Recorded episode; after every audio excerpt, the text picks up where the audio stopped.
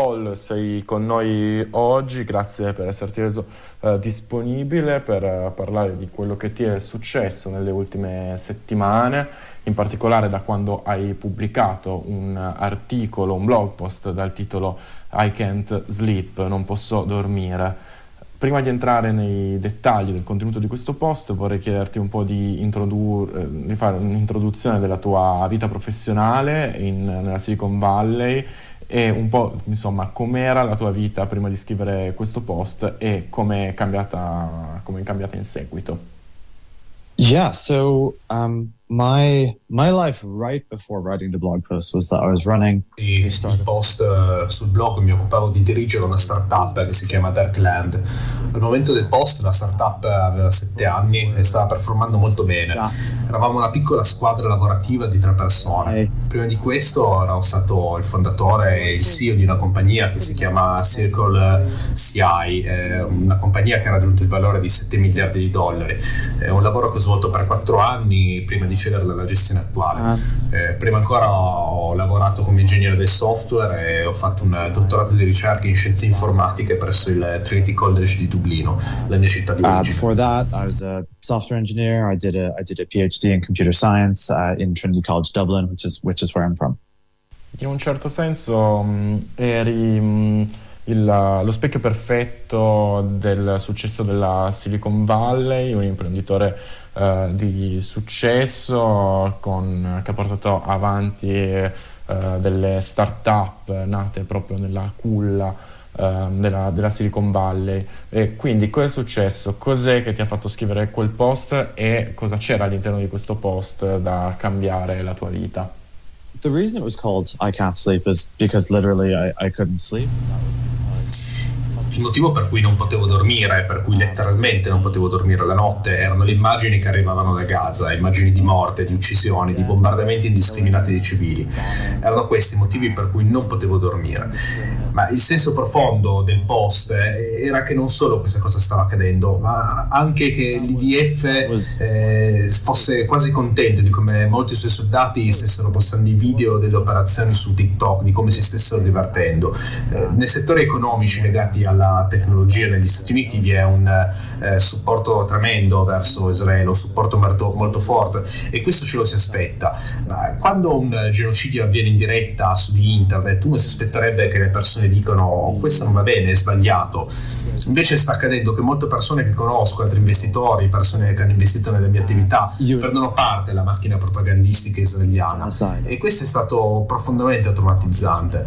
Eh, queste faccende geopolitiche non sono disconnesse della realtà quotidiana, ci sono persone nelle mie reti sociali che vi prendono parte e, questo, questo è profondamente disturbante.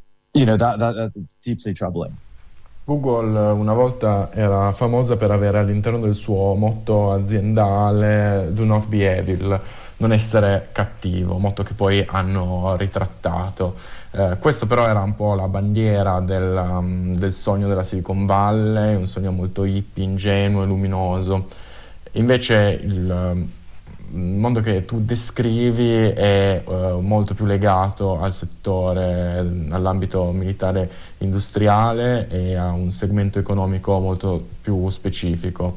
Ecco, in particolar modo parli molto del, um, dei venture capitalist, quindi del mondo degli investitori. Puoi descriverci meglio cosa intendi? Yeah, I mean, in, in the US, the negli USA la narrativa pubblica è profondamente pro-americana, favorevole alla sicurezza nazionale, eh, i media si autocensurano, parlano solo dal punto di vista americano stesso. Eh, la narrazione che Israele è alleato degli USA eh, è una narrativa molto radicata, eh, non si sente mai parlare sui telegiornali dell'occupazione, è come, è come se non accadesse.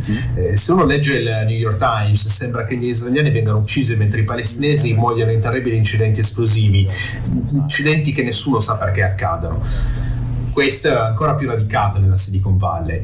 D'altra parte la Silicon Valley è nata grazie agli investimenti militari e molti investimenti continuano ad arrivare dai militari. Tutte le aziende più famose, Google, Facebook ah. eh, e come altre, sono aziende che sono partite con un paio di tizi in un garage dei finanziamenti e i finanziatori non sono tantissimi, sono sempre lo stesso gruppo di persone, una manciata. Li conosciamo tutti e sono coinvolti in tutte le maggiori start-up. E questo gruppo è costituito da persone di destra, gli USA sono molto più a destra dell'Europa in generale e questo è ancora più visibile nel settore tecnologico, una destra nazionalista legata a doppio filo con il settore della difesa. In molti casi lo dicono pubblicamente e non solo con i loro investimenti. Eh, per cui sono sempre allineati con le posizioni del governo israeliano.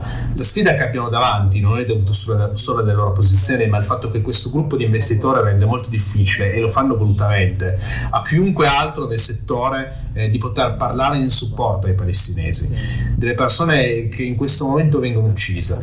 Eh, è come una linea di partito. Dall'alto Joe Biden ha dichiarato che bisogna supportare Israele a ogni costo e questo si riflette direttamente nella Silicon Valley. And that is reflected in, in Silicon Valley pretty directly. Quando fai riferimento a, um, rendere la vita più difficile a chi uh, cerca di um, parlare di Gaza, di avere uh, opinioni differenti da quella che è la linea principale, puoi um, parlarci più nel dettaglio di quello che è successo riferito al gruppo WhatsApp eh, dove si coordinavano questo tipo di censure?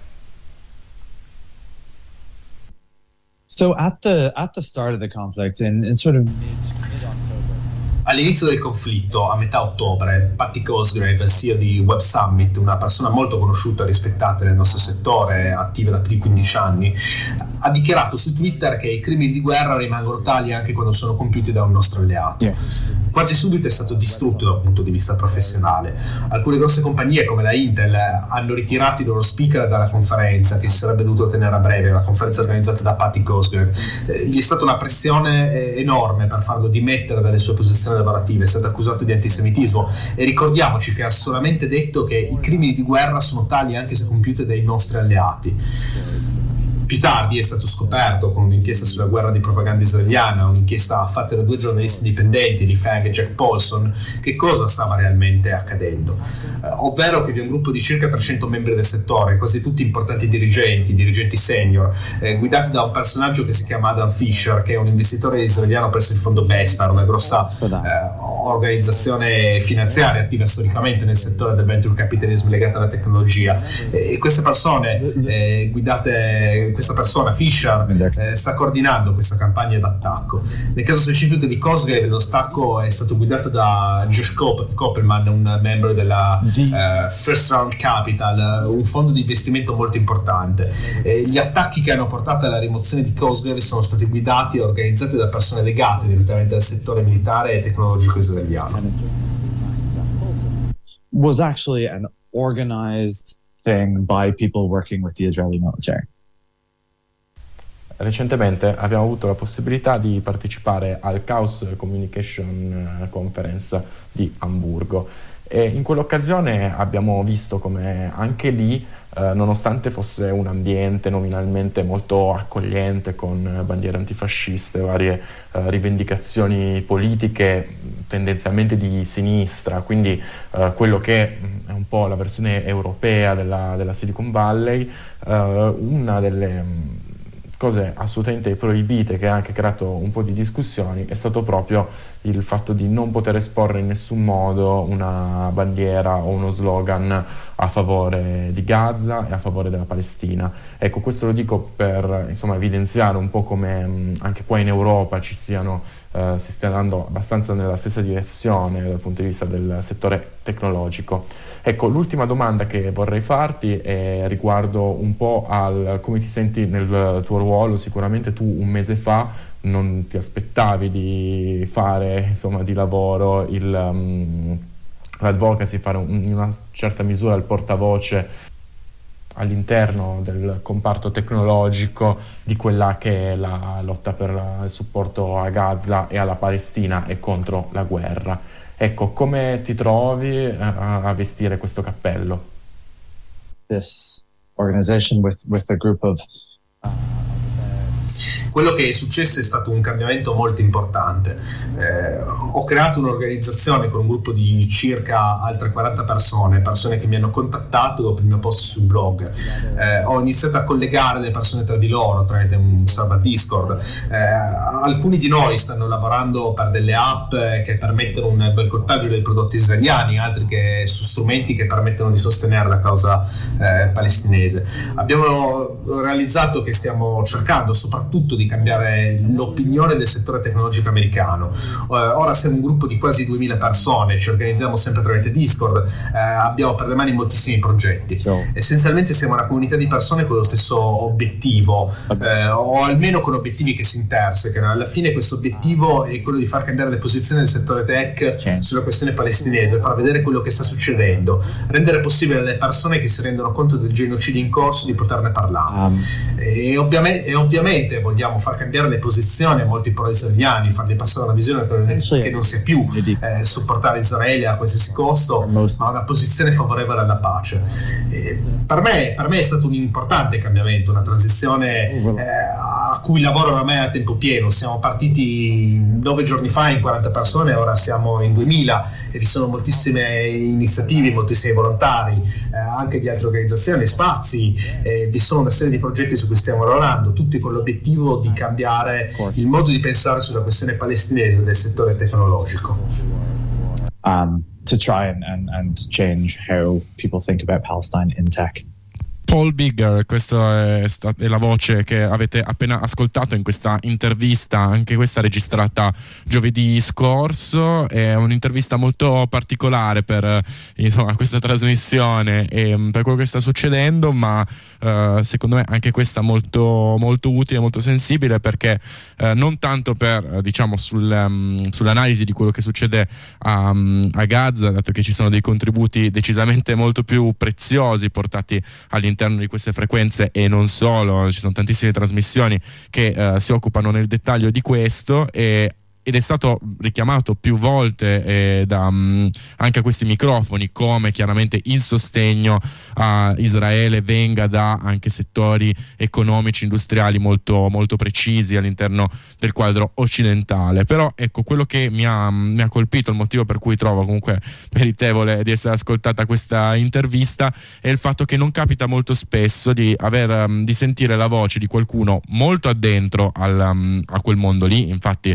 avete sentito all'inizio Circle CI, l'azienda che ha fondato Paul Bagger, è, cioè, è un'azienda mh, anche abbastanza simbolo di tutto l'avvento del cloud computing eh, e di una serie di, di fenomeni Mm, super quotata, una, è diventata un unicorno, quindi le aziende che riescono a essere quotate per un miliardo di dollari, insomma un, una persona di questo tipo che a un certo punto eh, un po' viene illuminata sulla via de, di Damasco, con, mm, si rende conto che nel mondo ci sono delle ingiustizie, anche con, sicuramente con modo, un approccio anche un po', un po ingenuo, ehm, che però si, trova, si, trovano in mezzo a eh, cose più grandi di loro. Ecco, questo questa roba qua, quello che sta succedendo nel settore tecnologico, è, è palese, diciamo, sicuramente riscuote anche più scandalo perché le persone, tra virgolette, vittime di questo, no, senza virgolette, insomma, le persone vittime di queste, questo tipo di boicottaggio, quindi di questa censura da parte di questo blocco pro-Israele,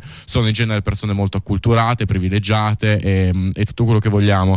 Eh, però sicuramente danno un po' un, uno specchio, un termometro di come anche eh, financo a quei livelli lì eh, non sia possibile parlare, non sia possibile possibile eh, affrontare anche eh, con una certa ingenuità, con una bontà d'animo alcuni, alcuni, argomenti. Io vi consiglio assolutamente di leggere il suo blog post, è molto piccolo. È, mm, pare si legge veramente in 10 minuti eh, questo I Can't Sleep ve lo metto nel, nei link dei podcast perché appunto non tanto per i contenuti sicuramente eh, potete ascoltare e leggere contenuti molto più approfonditi ma ehm, diciamo viene, viene, scritto con quella tipica eh, approccio analitico che contraddistingue i programmatori ehm, insomma la gente che lavora, che lavora nel nostro settore, quello, il desiderio di voler enumerare nel dettaglio, snocciolare molti numeri e, um, e condire il tutto con, uh, con tante fonti.